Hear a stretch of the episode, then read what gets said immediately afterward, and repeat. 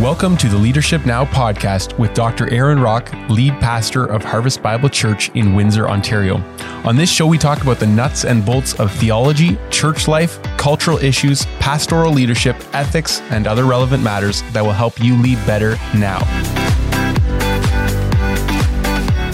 I'm your host, Chris Eelman, and today we're going to talk about the fear that is dominating the headlines. We have everything from planes landing carrying out of province doctors to stories of a teen dying of COVID, the pictures of haggard ICU nurses desperately trying to keep people alive. Our society is just swimming in a sea of fear. So, how should the church respond? These are the questions we're going to consider. And this is our topic of discussion on today's Leadership Now podcast. So, Aaron, could you get us started and just explain how would you address the general fear that the public, public has about this virus? Well, I would say we we would have a different response if we were physicians, but we're pastors, and so one of the things that the fundamental tool that we have to combat fear in people's lives is surprise, surprise, the gospel of Jesus Christ. You know, we all know we're going to die one day, whether it's of this virus or a car accident or cancer or heart attack or old age or whatever it might be. We are all headed toward a day of physical death. And yet the gospel puts perspective on all of that. It doesn't help us to, you know, like and yearn for physical death, but the gospel is a wonderful message of a generous and benevolent God who, while just and willing to condemn us and damn us for our sins, sent the Lord Jesus Christ to die in our place and our behalf so that we could be reconciled to God. And when we receive the free gift of eternal life, which was purchased with the precious blood of Christ, we have the assurance of eternal life beyond physical death. So the gospel fundamentally needs to be preached into a culture of fear. One of the saddest things we're seeing is people frittering away their lives month after month. We're now into year two, hunkered down, separated from church, separated from loved ones, canceling weddings, not attending funerals. They're, they're basically wasting their lives in an effort to try to extend it. So fundamentally, I don't want to be uh, you know, so simplistic as to suggest that if we're Christians, we, you know, we step out in front of traffic or we jump into lions' dens and uh, throw ourselves, you know, under the under the the bus, so to speak, and um, you know, are, are wasteful or uh, careless with our lives. But the gospel really does help us to see the big picture and the final story, the final chapter of our story. So that would be the fundamental things. The building blocks would be we got to get the gospel. We got to preach the gospel hard. We need to remind people of resurrection life. Takes the edge off our fear. I would say just some other practical things. We we have a lot of differing opinions among experts. The current medical uh, chief medical officer in our province here in Ontario is pretty hardcore when it comes to lockdowns. The, the one 15, 20 years back who trained him thinks they're kind of ridiculous. So when you're listening to the experts, just keep in mind it's not just one voice, it's not just one opinion. There's there's differences of opinion on it. And when we hear differences of opinion, I think that helps us to kind of take the edge off of the angst a little bit, recognizing that there's good people out there that disagree with the, the social narrative, and they are quote unquote experts in their area of of, of uh, specialty. So this isn't just a one-sided narrative. Okay, there's there's a, there's a lot of dissenting viewpoints out there. We're thankful for that. I have personal friends that I respect very much who have a ton load of medical training that are not really concerned about this virus to the degree that you know your local CBC reporter might be. So that that would be um, a second thing. The third would be, and we've talked about this before, is having a robust theology or it could say life view when it comes to risk and reward, understanding that life is filled with risks and reward. And we don't think about a lot of the risks regularly because it's not in the news and we're not being told to avoid them or we're not constantly hearing a fear narrative. But driving your vehicle can be incredibly risky you know there's a there's a percentage of a chance there's there's a there, there's a um, a percentage of, of a chance that you will die driving your vehicle maybe percentage of a chance is a weird way of saying it but there's there's a possibility that you will uh, die or be injured driving your automobile every time you get behind the wheel. I, have said this in my previous podcast. I have a brother. I have five siblings. One of them is permanently disabled because of an auto, automotive accident. Mm-hmm. So that's one out of six of us.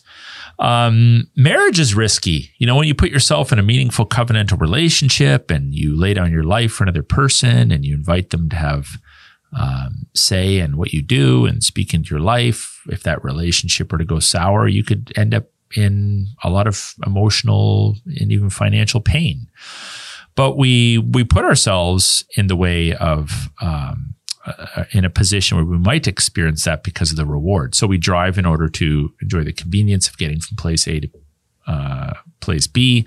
We we're married, even though there's there's there's potential challenges, potential for pain there, because we want that relationship, we want that sense of affection, we want to be able to have kids, etc. Uh, I mean, even something as minor as owning a pet could, uh, you know, expose you to liability if your, you know, pet bites somebody and it might cost you some money. So it might be a frivolous example. But the point is, all of life is filled with risk and reward. And we have never in this church denied that there's a nasty virus in our country. Never, ever, ever have we denied that. I do get concerned at times and I hear people say, oh, it doesn't exist. It's fake. It's not out there. And it clearly is. I mean, let's not be ridiculous. It's out there. But all the collateral damage, we know what it is now. Do we need to rattle them off again? No. We all know what they are. There's a long list of collateral damages being imposed upon people because of these lockdowns and the fixation on it and all the political opportunism that we're seeing so the all I would just encourage people uh, right out of the gates. What tends to help to reduce fear is a robust understanding and acceptance and appropriation of the gospel of Jesus Christ. That's number one. Secondly, just think bigger. Think beyond the narrative. Think about all of the things that we lose if we continue to lock down, if we continue to fixate. Think about the fact we're putting ourselves in a place of risk and reward all the time. Think about all the collateral damage of fixating on one thing, one threat over and above everything else. So the, these just, these are just some general principles to help people to kind of, let me just say, chill out a little bit and relax and maybe not take things quite as seriously as they have been for the past year. Now, the uh, media has obviously put this fear in front of us over and over and over again. Um, would you say there's any difference between this type of fear and a fear of the vehicle uh, example you give? So, a vehicle, when I get behind the wheel of a vehicle, I have a great degree of control. Uh, I would say, anyways, of my risk. Um, whereas with the virus, so much is unseen, and I can't I can't gauge. I don't know if I'm sick. There's asymptomatic transmission they talk about. I think that has in some ways created excess fear for people. Uh, can you speak to that in terms of maybe just drawing comparisons to other things that are like that already that we've lived through? Sure. Yeah. Well, with regard to driving your vehicle, I mean, obviously you can drive for hundreds of thousands of kilometers and never be in an accident. You can drive your entire life for decades and never get hurt. So we, we kind of look around us and we think to ourselves, well, yeah, I could get hurt, but I don't know that many people that have. And I've never personally been hurt in a vehicle. So it's, you know, it's probably okay. It's still risky though. There's every other driver out there could potentially cut you off or hurt you. Um, you know, we had a young girl at the church this morning with her eye all blacked out and a concussion because she got into a car accident recently. Like it actually happens to people. Um, but with regard to the virus, I would say, well, just look around you as well. Like I've said this before, if you shut off the, the, the television, shut off the news, stop reading Facebook and Twitter, um, you know, people's Twitter feeds, and just step outside, um, almost, I'm just going to say this, almost no one who's even listening to the sound of my voice now knows anybody that's died of COVID. I know that for a fact. Maybe some of you do, most of you don't all of us over the last perhaps several decades, or many of us, I should say, if, if you're a little bit older, can identify people we know that have been hurt or killed in car accidents. So I think I think there's a parallel in that we don't hear about the car accidents, so it doesn't scare us. We hear about COVID deaths all the time or the potential there thereof, and so that scares us. But we're looking around us. Okay, put, again, just put aside discussions for a moment about asymptomatic transmission and all that kind of thing, or the efficacy of of vaccines, I would just encourage everyone just sit back for a moment, take a deep breath, and ask yourself this simple question How many people do I know? That's question number one. Second question is How many people do, do I know that have been hospitalized or died from it? Most, for most people, the answer to that is zero. For some of you, it might be, oh, one, two, three, four people. There's, I, I doubt there's anyone out there that could honestly say, oh, hundreds of my friends, dozens of my friends. No, it's just it's just not not happening in the way that we were told it would happen. That's a fact. Okay, I'm not making this up. This is not my own personal opinion. It's a fact. Hundreds and hundreds of people are not dropping dead all around us of COVID 19. It's just not happening. So that's that's helpful. Okay, that's that's a helpful reminder that your chances of dying of COVID 19 are pretty minimal. Um, statistically, I don't I don't know that this to be the case, but statistically, you might have a greater chance of dying from COVID nineteen than you would from being in a car accident. But if you add up car accidents, cancer, diabetes, um, heart attacks, you know, on and on and on and on and on, anaphylactic shock from a bee sting, whatever it might be, there's all kinds of things that could kill you out there. And there are all kinds of things that are killing people. But this notion that we lock down the world because now we have one additional threat added to the mix, which may or may not be a little worse than some of the others we've experienced recently, is it, it just doesn't make a lot of sense. So if we take this into the church world, uh, let's talk about churches. Do you think that churches are primarily being motivated by fear right now? you know what? I've been reluctant to make that judgment for many months because I wanted to give a lot of room for people with different theological persuasions about the role of government in society, for people with different views on the role of God's law as it relates to government, for different dynamics taking place within churches in terms of leadership structures. But I, th- I think it's time to say, yes, I do. As I've talked to other pastors and observed their comments, their responses to some of the things I've posted, as I've listened to a few other podcasts or messages by folks that are more inclined to lock their churches down, I've received calls from lay people, um, messages from lay people on Facebook Messenger, emails talking about the situation in their church. It does seem increasingly to be the case, in my my view, that most of this is motivated by fear. I really think it is. Most of this is is motivated by fear, and of course, there's many many reasons for that. But it certainly seems that fear, fearful pastors, fearful leaders are unfortunately more common than not. And their decisions are uh, largely based upon, at least in part, uh, fear of a variety of things that mm-hmm. might happen to them. Mm-hmm. And actually, I have a list. So I have a list of, of common fears that we've thought of uh, that might be worthwhile to discussion to discuss and even have you comment on. So one starting out would be the fear of public opinion uh, in regards to the response. What would be your response to that kind of a fear? I, I think that fear, or at least, see, see, there's a lot of men that will listen to this podcast, and there, there's no way in God's green earth some of them are ever going to admit to being afraid of anything, right? because we're guys, we're not we're not afraid of 100%. anything. but um, how about deep, deep concern? Does that sound better? right.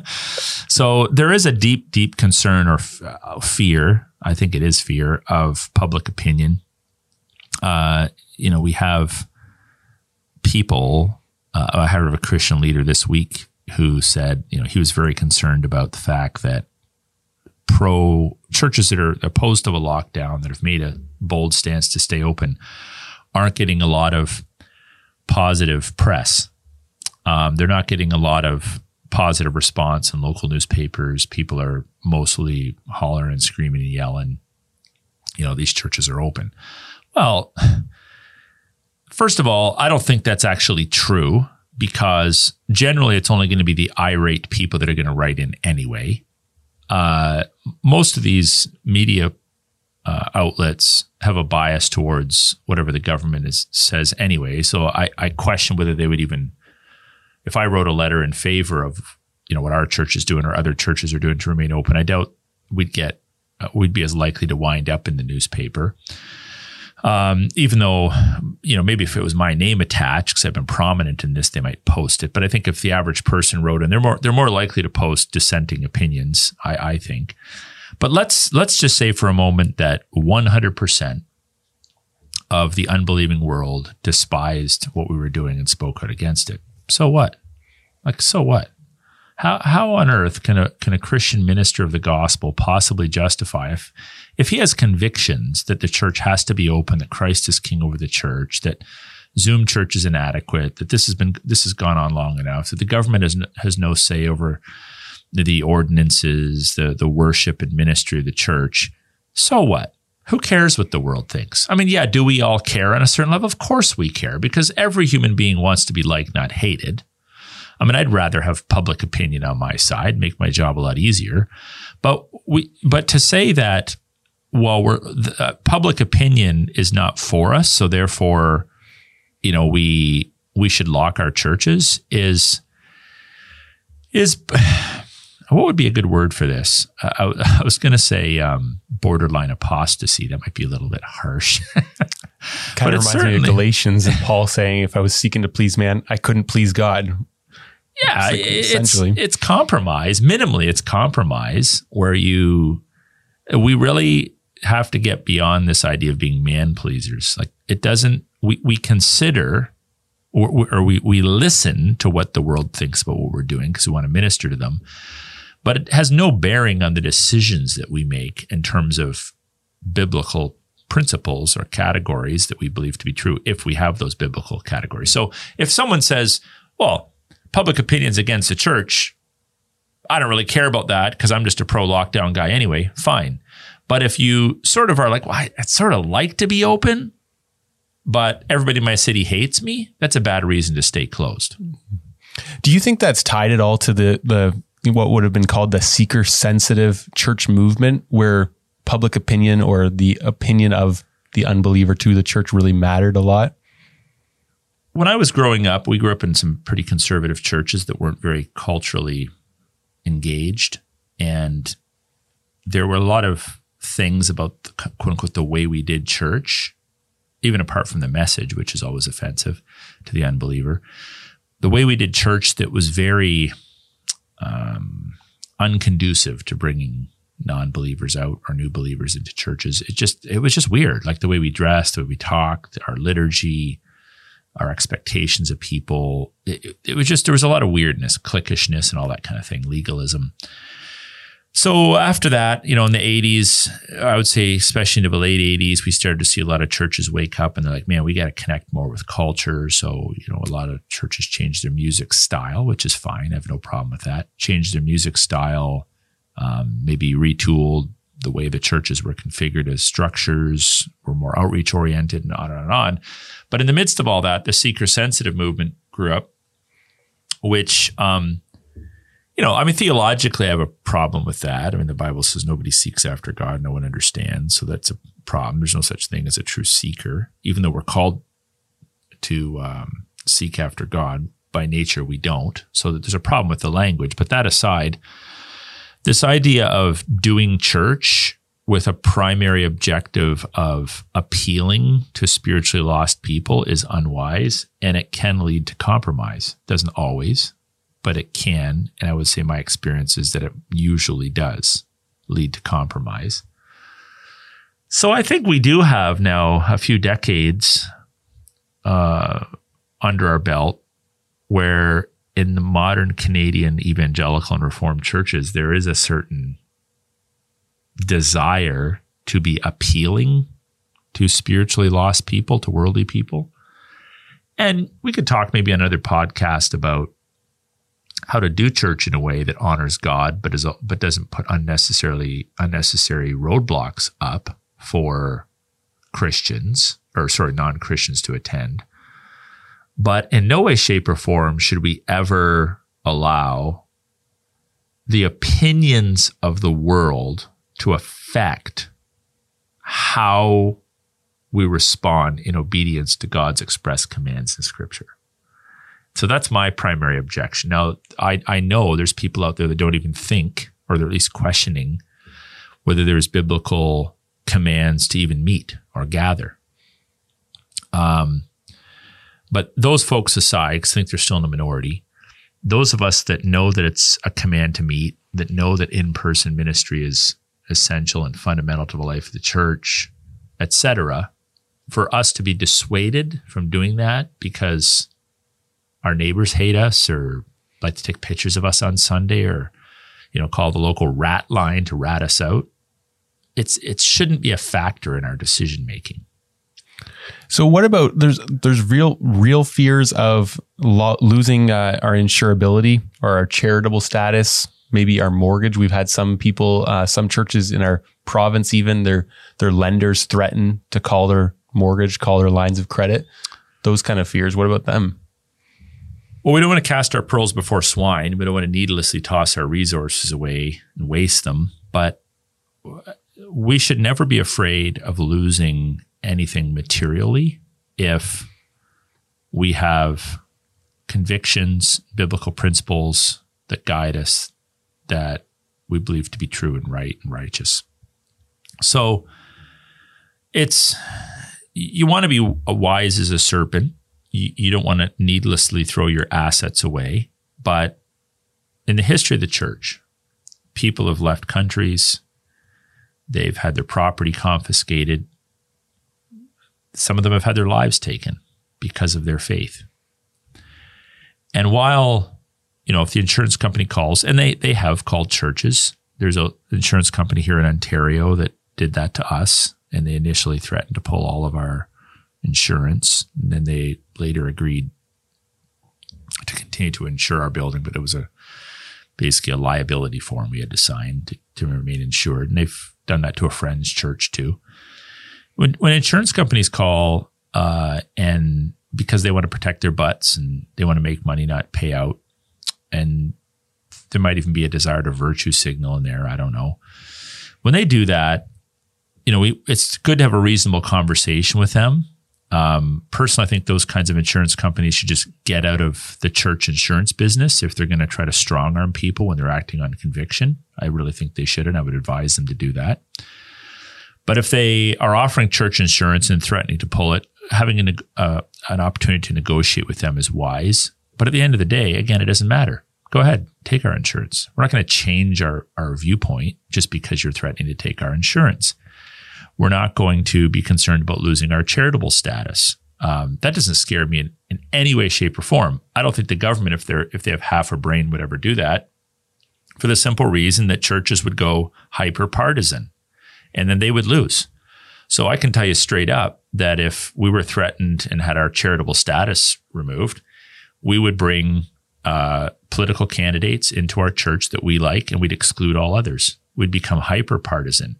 But historically, there was a separation of church and state. So the state didn't tax the church because that's a claim to authority over it. They didn't have authority over the church and the st- and the church spoke to political issues but didn't go partisan in their politics.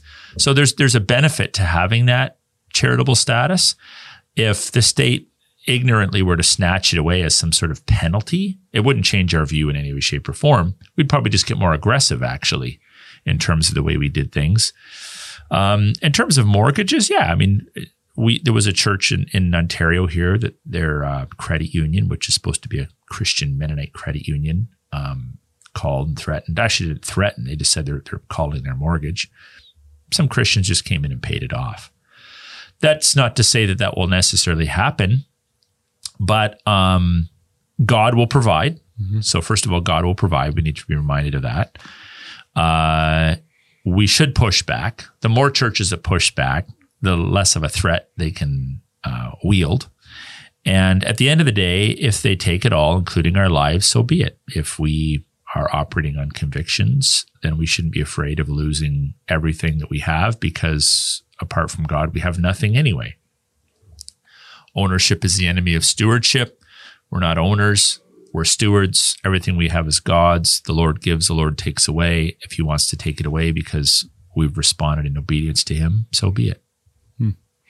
We've heard uh, we've heard pastors even locally say things like, "We're not afraid of the fine. We're not afraid of getting fines." Personally, as a pastor, I can say there is a part of me that is a you know concerned, deeply concerned about fines. Uh, now that you've received a fine, I think yours was from ten to hundred thousand, yet to be set.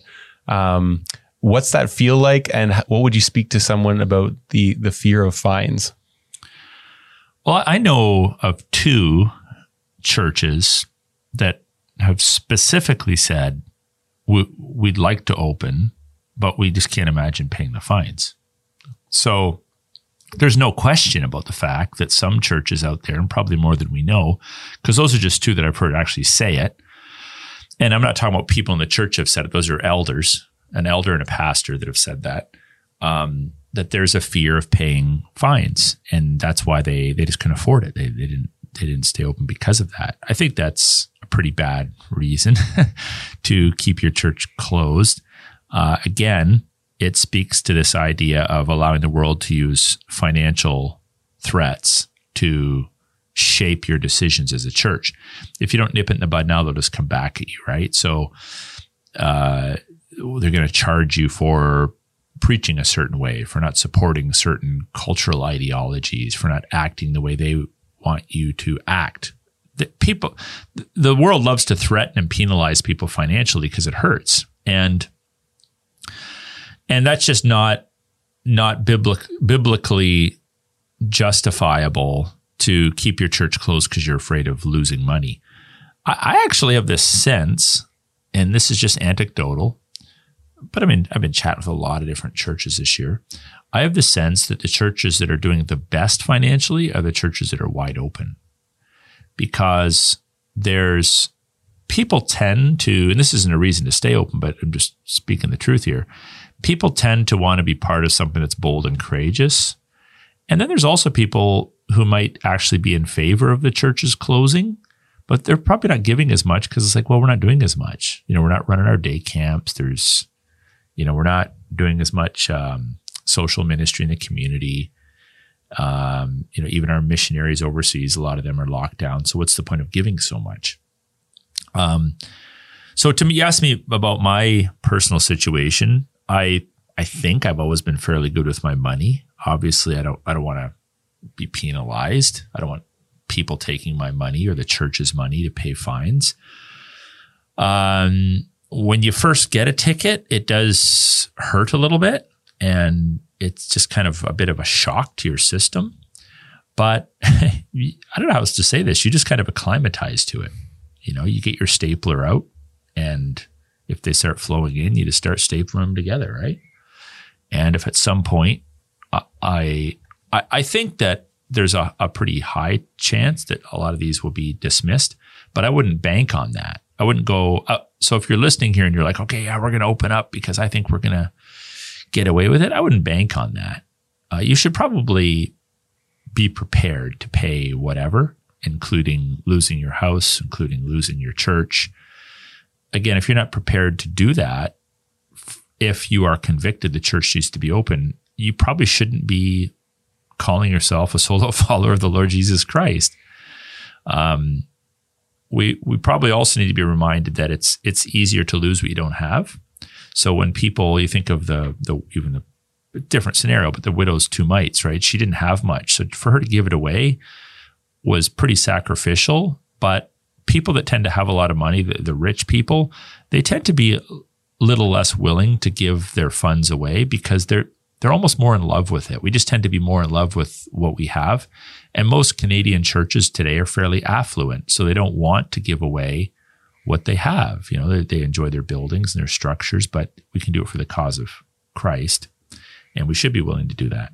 It is interesting how a fine kind of puts a dollar figure on your convictions, essentially. Yeah, that's a wise way of putting it. So we just have that reality that we have to uh, live live with at the end of the day. How about the fear of having a clear word from God or fear of not being nuanced in their approach? Well, I think this is where a lot of guys, I think, are still stuck. They're like, I, I kind of think the church should be open. I kind of think the lockdowns are a little too heavy handed.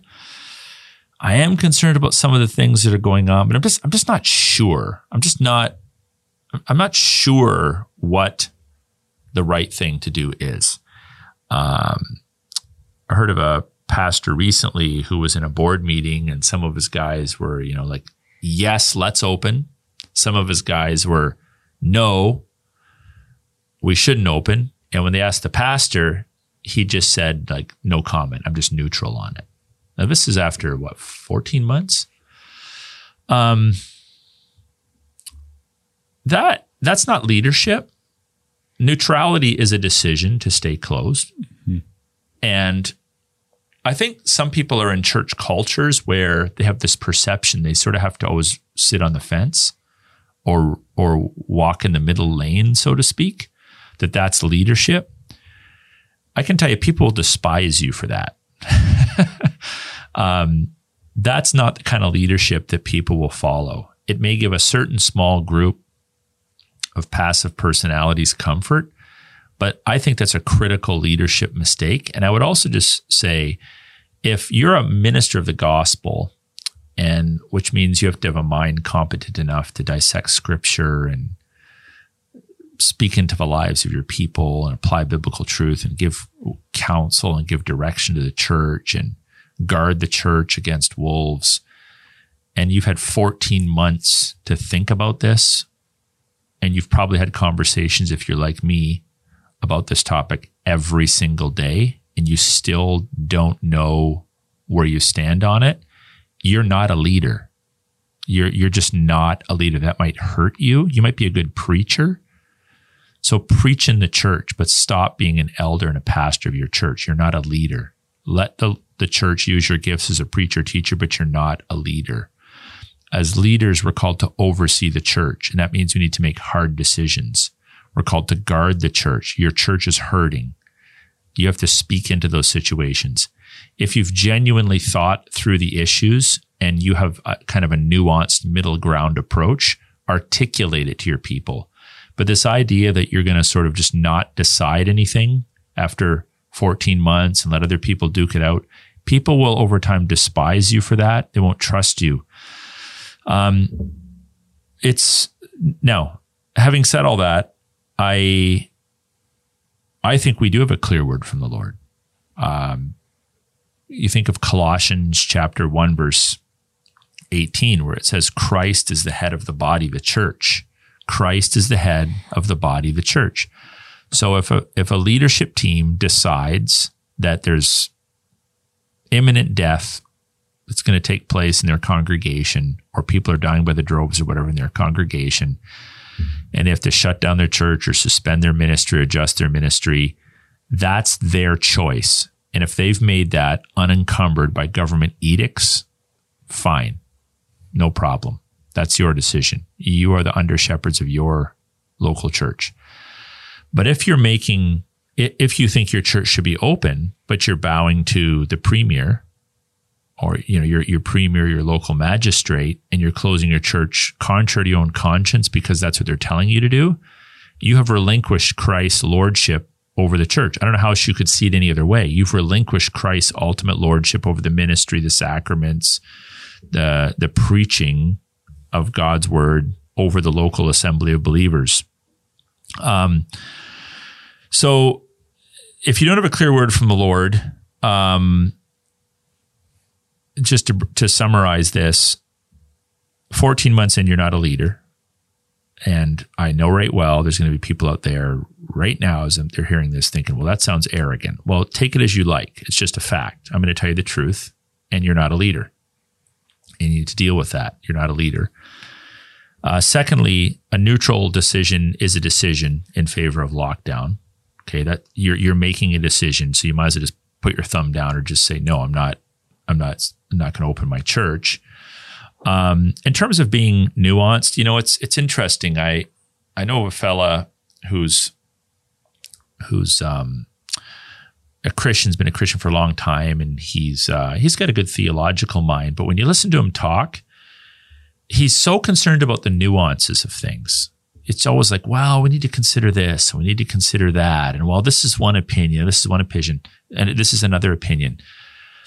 You start to listen to him, and it's he's an interesting thinker, but at the end of the day, he concludes nothing for you. He doesn't help you at all. He's he's just like a, he's almost like a guy uh, it's like it's like going to a restaurant and you know you you get a menu and um, you're like, well, what should I eat? You know, uh, well, what do you want? Well, is there anything you recommend? Well, Uh, we could go take you to the refrigerator and open the refrigerator wide up and you can see all the food we have. But yeah, we don't re- make recommendations here. Well, so you don't have a specific opinion? Like, is there a particular meal you think I would really enjoy? And you know, is there something that you, you think is maybe extra special? You know, we're celebrating a special event, a special occasion. Is there maybe a, a dish, a, a certain specialty you have?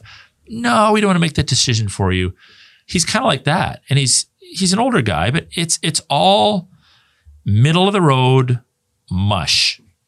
Well, when push comes to shove, he has made a decision. He's made a decision that is on the pro lockdown side. It's that's the decision. A neutral decision is a decision to the contrary. And so uh, I, I, would just say don't, don't get stuck in that kind of mucky middle ground, confused thinking. Go back to the two fundamental questions that I raised, I think, a podcast or two ago. Wrestle to the ground the question, who is the Lord of the church? And when you've got that one down, what is the relationship of the state to the church? And when you wrestle those two to the ground, and many of my podcasts hopefully will help you with that, as well as other material that's out there, you you'll have your answer. And I hope your answer is I'm going to open my church starting this Sunday. that would be awesome. Uh, fear of losing people. We've we've definitely experienced this fear or seen or I should say seen this fear because it's a reality. People will leave no matter what. Uh, so, what should we do about that fear? Well, we lose people all the time. I've been pastoring this church for 20 years. We've lost hundreds and hundreds and hundreds of people that have come to this church, called it their home, and left. They've moved away, they've had doctrinal disputes, they get offended by someone. And we've had hundreds and hundreds and hundreds and hundreds more come. That's life. When you take a stance on things, you're going to offend people every one of those people that I get to know and that leave, admittedly, take a little piece of my heart with them.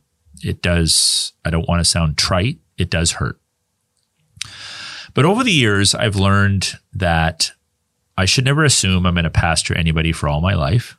Uh, people will come and go for different reasons.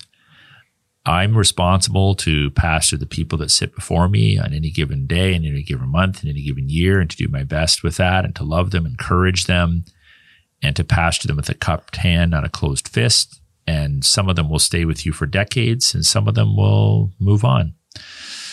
So, again, that's the principle. But anecdotally, uh, churches that have remained open are, I think, without exception, growing.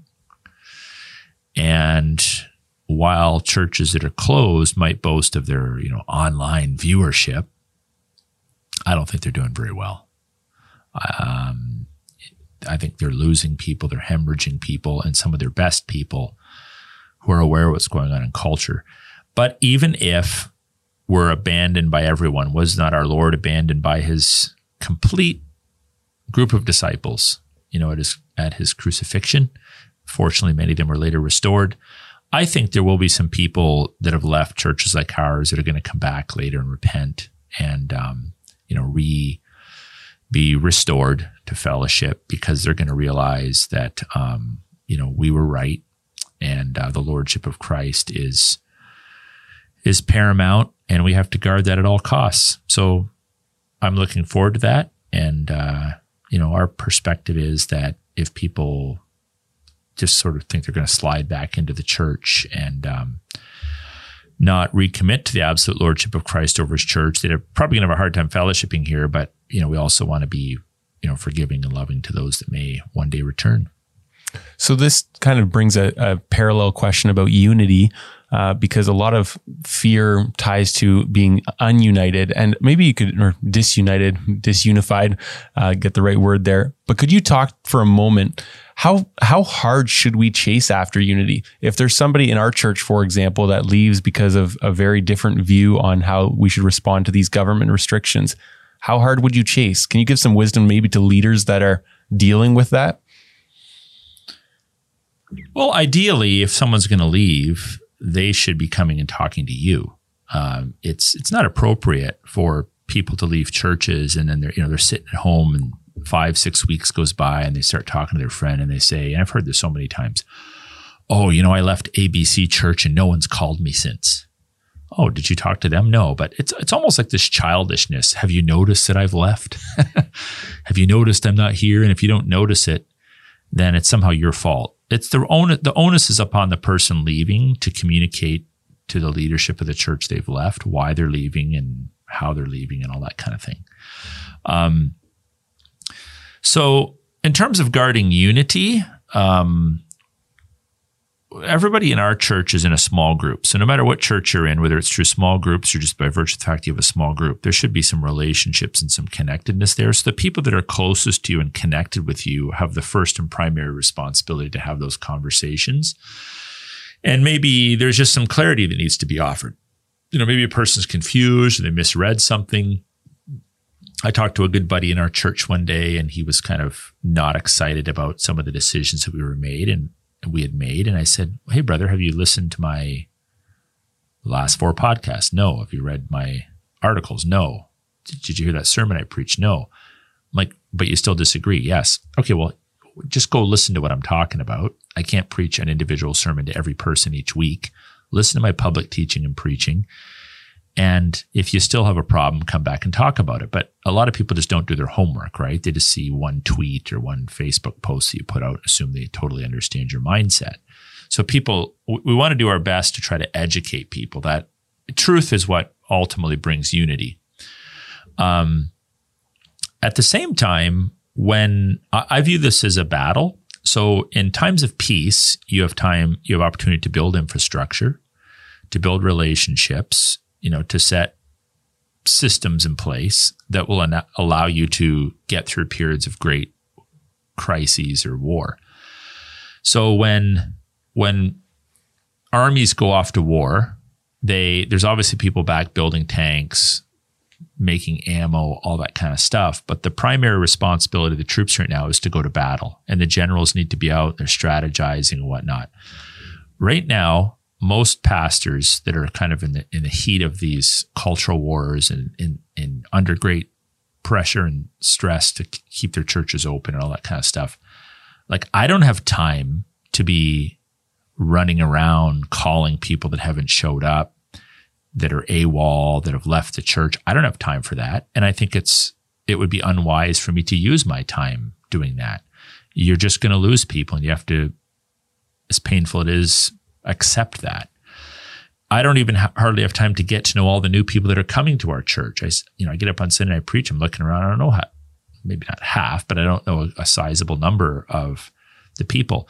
What we can do is we can obviously pray for unity. We can continue to preach as clearly as we can, communicate publicly, encourage, you know, small group leaders and family members to have those conversations. But I don't think uh, it's wise for the higher up leaders in the church to primarily be investing their time in chasing down people who are leaving or want to leave. I think it's more important to be a principled leader, fight, uh, fight the fight in the front lines, develop your leaders to fight with you, and um, you know make yourself available for you know public comment and public debate and all that kind of thing. Mm-hmm. So uh, another fear that's real for many people is of their own personal health or of the pastor's health. Well, I, I, I have this sense that the older the pastor, generally speaking, the more fearful they are of opening. Now, maybe that's just a cultural thing. Maybe they're they're wiser. They're not as willing to pick a fight. They, you know, they're they've just kind of been in the fray for too long. But I think every pastor needs to to think about this very simple question: Am I making this decision for my benefit or for the benefit of my people? Am I making this decision to close, for example, for my benefit or for the benefit of the people? And you have to really think deeply about that question. So if you're if you're um, if you have a health issue, let's say you're a diabetic or you have um, you know you're you're well advanced in years and you have some respiratory issues, and you're kind of a little worked up about getting this virus, and it, admittedly, it might not be great for you to get it. Um, but you've decided to close your church to protect yourself. I think that's irresponsible leadership likewise, if you're a younger guy and you're like, oh, I'll never get this virus, people my age don't die, and so we're just going to you know charge the gates of hell and keep my church open, but you're playing it off as a biblical conviction, but really it's just because you're not personally afraid of dying. You you might not be communicating a great deal of sensitivity to the older people or the vulnerable people in your congregation. So the best place to be is to be balanced. If you're older, make sure you have younger people around you who you're getting input from. If you're younger, make sure you have older people around that you're getting input advice from. Uh, the way we've kind of handled it as a church is I'm sort of right in the middle, right? I'm kind of a middle aged guy. And uh, I, I just, I mean, I don't in any way, shape, or form like the idea of dying, but I'm not afraid of death. I'm just not. I don't know. Maybe it's my cultural upbringing. I think my parents are kind of, my dad in particular is kind of wired that way it's just kind of my, my dad's just always kind of communicated to me when you die, you die. Now he was a firefighter. He's in in the ambulance for years. He was used to picking up dead bodies and seeing guts and gore and all that kind of thing. So I think I just picked up some of that from him. I'm just not afraid of dying. Like if God sort of said to me, Aaron, this is your last day, I don't think it would really rattle my cage. Now, if he said the way you're going to go is pretty gruesome, well, I, I, nobody likes to thought of dying a gruesome death on a ventilator in a hospital, hacking up a lung. So I, am not I'm not suggesting that I'm super excited about the way that I will die, but I'm I'm not I'm not afraid of dying, and I have resurrection hope. So what am I afraid of? In some ways, I would welcome it because I know what's on the other side.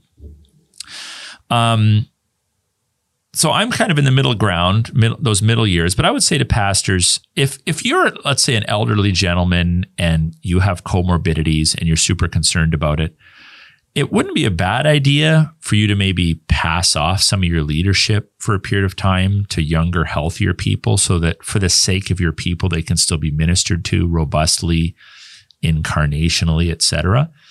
And then if you're speaking to it publicly, uh, just be conscious of how your age group and your place in life may actually shape your theology and approach to it. I, I just tend to see in general a lot of the older guys promoting the vaccines, encouraging their churches to lock down, a lot of the younger guys not promoting the vaccines and wanting their churches to stay open. There's a lot of exceptions to the rule, but that tends to be the case. So just be aware of how your your place in life actually affects how you lead your church. That's good. The uh, another fear that's real police presence, tickets, um, specifically just yeah the poli- the the presence of official opposition uh, to what you're doing. We uh, want to posture ourselves as respectable citizens. I have had at least one pretty awesome opportunity to minister to a local police officer who's not a Christian who I think is very respectful of our position. Uh, likewise, you know, we've had some police officers come to our church that are, you know, a little ornery, shall we say. One of them even called us a, a choice word that was a little bit shocking. So we've had that. So you're going to get different personalities, just like in every occupation or vocation, you're going to get that. Um, I think that there's more police officers out there I think actually the majority, I, w- I would go so far as to say the majority, way over 50% are sick and tired of this, think it's uh, draconian, are not interested in enforcement. And out of that, I think a hefty number actually agree with our position. But people are people. And if they're getting paychecks and the paychecks require that they issue tickets or show up on site to re- respond to public complaints, they'll probably do that. So that's just my view of the the attitudes that most police officers have today. I, I wouldn't be super concerned about them showing up. Use it as an opportunity to speak the truth. Use it as an opportunity to remind them of their charter oaths. Use it as an opportunity to minister to them and let the chips fall where they may. If they love you because of it, great. If they despise you because of it, oh well. We don't live in a country at this point where, you know, unless you're pulling a gun or making threats, they're, they're not going to throw you to the ground and dive on you and, and cuff you, at least not yet. Hopefully that doesn't happen. I wouldn't be as concerned about that. I mean, obviously we want to be respectful of people in authority. And if a person's wearing uniform and, you know, they got a badge, we want to be respectful. But, um, I have a sense that, uh, even people that disagree with us have a certain respect for us or or at least will in time have a certain respect for us because at least they know we're not cowards and we are you know acting on the principles that we actually claim to to believe in. One final one i was thinking about is the just fear of bad witness. Um, we've heard that one quite a bit. We obviously as christians our number one goal is to bring glory to god. So therefore the number one fail would be to bring dishonor to god uh, to bring bring bad repute. Um, and there can be a real fear of that. How would you respond to that?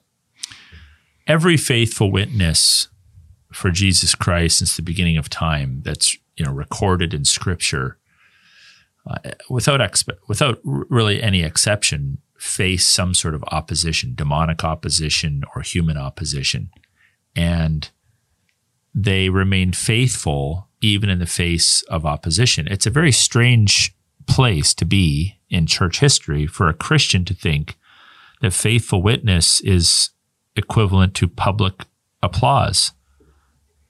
Who cares what they're saying in the newspaper? Who cares if people agree with you or disagree with you? Since when do we determine what public witness is based upon who shows up at our church and applauds us for what we've done? Um, it's completely irrelevant. In fact, the opposite. If we're if you believe in spiritual warfare and in the you know work of work of the devil in our world, the world's lostness and sin and depravity, we shouldn't expect anything other than opposition. So, um, faithful witness is fundamentally obedience to God's word. Faithful witness is not receiving the applause of men. Very clear. Uh, what biblical advice would you give to overcome fear? We've talked about all these different fears. Now, what what advice?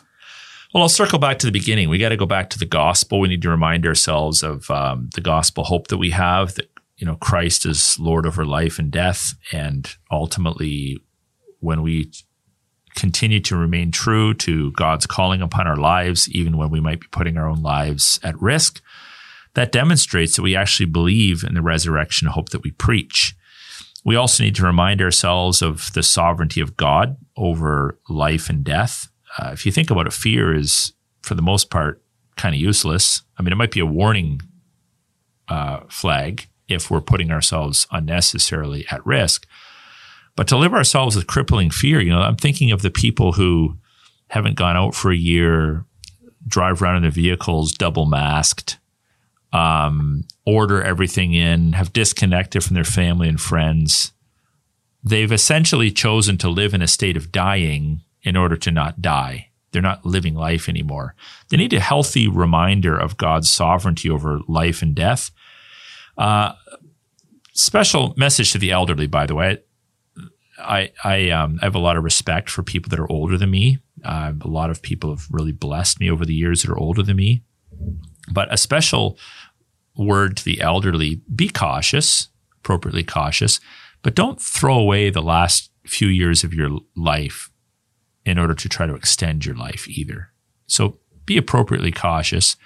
But if you're an elderly person and you know, you're let's say you're in your 80s or maybe even your 90s and you've decided you know, you're, you're way past three score and 10. You're, you're, you're past sort of God's general allotment for humanity, but you're staying home. You've disconnected yourself from people. You've disconnected yourself from your church. What are you gaining? A, a couple extra years of isolation uh, to to mitigate against the possibility of dying of a virus. Um, I just find that very a very sad way to end your life. If I was a an elderly man uh, and I knew that there was a virus going around that tended to attack elderly people, I'd be a little more cautious than I am now. But I wouldn't hunker down at home. I'd want to continue to main, maintain relationships with my church family, my friends, and to minister to people and be a useful tool for the Lord Jesus Christ. We need to remind ourselves of First Corinthians 15 of resurrection hope. We have the surety of resurrection hope. That's not going to be taken away no matter what. Christ died for our sins according to scripture, conquered the grave, and his life is now our life. Um, and then I would just say one of the verses I included in my sermon on Sunday was from Revelation 21 8. And you should really should check that out because there's a list there of damnable sins, you know, the most vile of the vile sins that people could commit that are marks of abject unbelief. And they include murder and sexual immorality and practicing sorcery and lying and idolatry. But at the beginning of all that is cowardice and unbelief. And this is cowardice towards the things of God, taking a stand for the things of God, being weak in your witness. So think about that. Cowardice, fear, is actually a damnable sin. So if we are not taking a stand for the things we believe to be true, if we're not taking a stand for God's, uh, to obey God's clear directives to his people, and we're doing that because we're afraid of fines or virus or public opinion, we are actually committing a damnable sin, meaning that that might actually indicate we're not true believers at all, hmm. which is a scary thing. So deal with cowardice and this crippling fear before the Lord. It it's not right, it's not healthy, it's not God honoring, and in fact, it may be uh, indicative of a life that's not really been transformed by the gospel of Jesus Christ. Well, thank you for that. That's very, very helpful to uh, consider fear. Now, as a kind of side bonus discussion, I know you've told me you've received several messages from lay people asking what to do if their pastor won't open their church. Uh, what what advice would you give to them in closing? Yeah, so this is an interesting place to be because I have probably more than most pastors resisted um, the temptation to try to pastor people outside of my church. and um, many people have come to our church over the years from other churches, but I don't lure them. I don't, I don't try to like talk them into it. I'm not a church salesman. I never, never, I just never have done that. I let them step our way and then we have conversations. But now it's strange. I'm getting message like primarily emails or texts or messages, written messages from people in various parts of Ontario in particular saying, you know, I know you, I don't know you, but I read this or saw you do this and I'm in a church and I'm frustrated. My, my leadership continues to lock our church down and I disagree with it. What do I do? So this is the question mm-hmm. really you're asking. So I, I, would just make it pretty simple. Um, there's two different scenarios. So one would be your leadership has decided to close their church and they've given you reasons why they want to close the church. So that would be scenario A. Scenario B would be they've closed their church and they just don't seem to have any reasons or they haven't articulated them to you. So there's just sort of some passivity or some confusion there. Um, so if it's the first situation, you already know their reasons. So what you would want to do, the first step is go have a conversation with them and challenge those reasons, try to understand those reasons and either sway them to your side or um, have let them sway you to their side. Um, so that would be the first thing. You want to have a conversation. If they haven't given you any reasons, then you sort of got to add an extra step and say, look, I don't understand what your position is. Can you articulate your position? And wait for them to articulate your position for a reasonable time, a couple weeks or whatever, and then go and have the debate, right? As to whether or not you agree or disagree and try to sway each other and convince each other to the other person's side. So first thing would be talk. That's mm-hmm. basically talk. Have the conversation. If it doesn't go well or you can't find uh, agreement, um, you you basically have three options. Uh, you can just endure it, just put up with it, depending on how upset you are about it. You know, meet on Zoom every week. You can temporarily go to another church. Just say, okay, well, if we're not going to open, I'm going to drive an hour or two to some church that is open. Or you can permanently leave the church. Those are your three options. And only you can decide that based upon your convictions. Overarching all that, you want to pray about it, pray for your leaders. That's biblical. Try to honor them, try to understand them. But at the end of the day, if you are in a situation where you can't convince them to open or you just feel really convicted that the church must gather, which to me, I don't even understand how Christians couldn't arrive at that conclusion, but some have, then, you know, you need to move on. You need to be spiritually fed. It's unacceptable after a year to still have your church locked down. It's unacceptable. And many medical people agree with that. So go to a church elsewhere. If you, you might, so a temporary departure would probably probably be when you know there's still good camaraderie and maybe you think their reasons are bad but you can see why they think that and they're well intentioned and etc you might temporarily leave and then come back a permanent when you would permanently leave is when you've sort of lost confidence in their ability to lead and to understand the times. And if you have concerns about where this might lead for future decisions or government lockdowns or government edicts, and you just don't have confidence in the leadership of your church, then it would be best for them and best for you uh, to move on. Hmm. Well, that's a good word. Thank you, Aaron appreciate your time. Just want to remind those of our listeners that we've joined the Fight Laugh Feast network and that you can download their app, Fight Laugh Feast, and find Leadership Now, as well as a growing list of other podcasts from across North America there. Uh, and just want to remind you as well to share this episode, rate the podcast, uh, subscribe if you haven't already, and to make sure that you tune back next week for another episode of Leadership Now.